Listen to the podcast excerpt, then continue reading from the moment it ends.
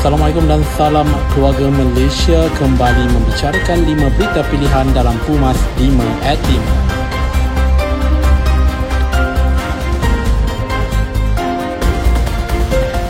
Calon BN bagi Parlimen Arau Datuk Rozabil Abdul Rahman memaklumkan beliau akan berjumpa seramai mungkin rakyat di kawasan ini bagi memperkenalkan dirinya menjaga amanah kemenangan parti pada PRU ke-15.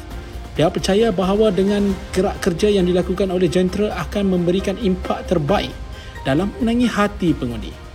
Ini kerana hanya kerajaan yang kukuh dan stabil sahaja berupaya mentadbir negara ini dengan sebaiknya tanpa ada gangguan daripada parti lain yang menggugat keabsahan kerajaan.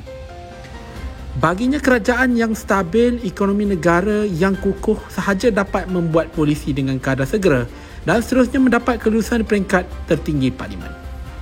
Untuk rekod Rozabil pada PRU 15 ini akan berdepan dengan saingan tiga penjuru iaitu daripada calon PH dan calon PN. Calon BN Kerusi Parlimen Kuala Kedah Datuk Dr. Masyita Ibrahim memaklumkan sepanjang berkempen beliau menerima pelbagai rungutan daripada masyarakat setempat berkenaan hak mereka yang dinafikan.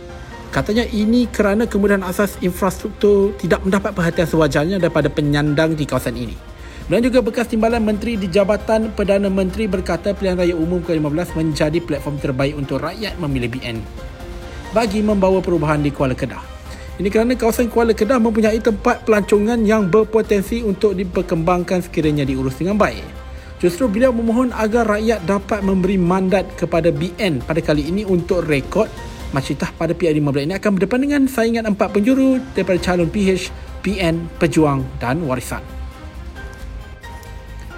Ketua Wanita UMNO bahagian Arau Datin Seri Samsia Yasin dan Ketua Wanita UMNO bahagian Maran Datin Seri Fatimah Kasim digantung keseluruhan jawatan di peringkat cawangan serta bahagian untuk sementara waktu akibat terbabit secara bah- langsung atau tidak langsung menyokong calon parti lawan pada PRU ke-15 kali ini. Setiausaha Agung UMNO Datuk Seri Ahmad Masran berkata pengantungan ini selaras dengan fasa 10-15 Perlembagaan UMNO kerana ada aduan sahih berkenaan tingkah laku, sikap dan kecenderungan kedua-dua individu terbabit. Katanya UMNO ingin memaklumkan penggantungan sementara keseluruhan jawatan di peringkat cawangan dan bahagian kepada Datin Seri Samsah dan Datin Seri Datuk Fatimah Kasim. Selanjutnya butiran lanjut dan perturunan akan dibuat dalam masa terdekat ke atas kedua-dua ketua wanita berkenaan kepada lembaga disiplin.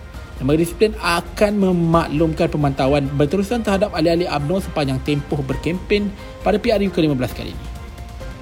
Calon BN di Baran Datuk Suhaimi Nasir yakin bahawa kemenangan akan berpihak kepada mereka pada PRU ke-15 kali ini dengan usaha sama rakan Parti Gabungan Rakyat Sabah dan Parti Komponen BN. Katanya dengan kerjasama itu sudah pasti ia dapat meyakinkan masyarakat Sabah keseluruhannya sekaligus tidak akan memberi ruang dan peluang kepada pihak lain untuk memperoleh kemenangan.